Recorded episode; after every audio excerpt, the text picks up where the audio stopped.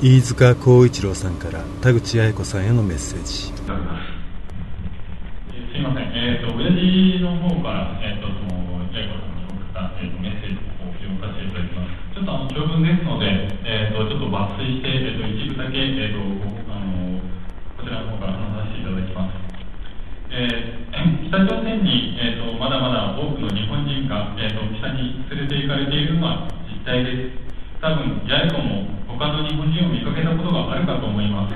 北朝鮮はそれらの人人たちは皆亡くなったと言っていますがその報告は全て嘘であり私たちは皆生存しているとかたくなに信じています。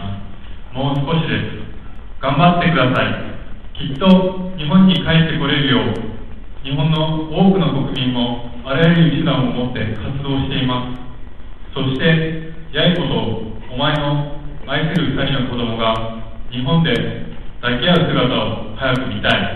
私たち兄弟も皆それが思い巻き込まれています。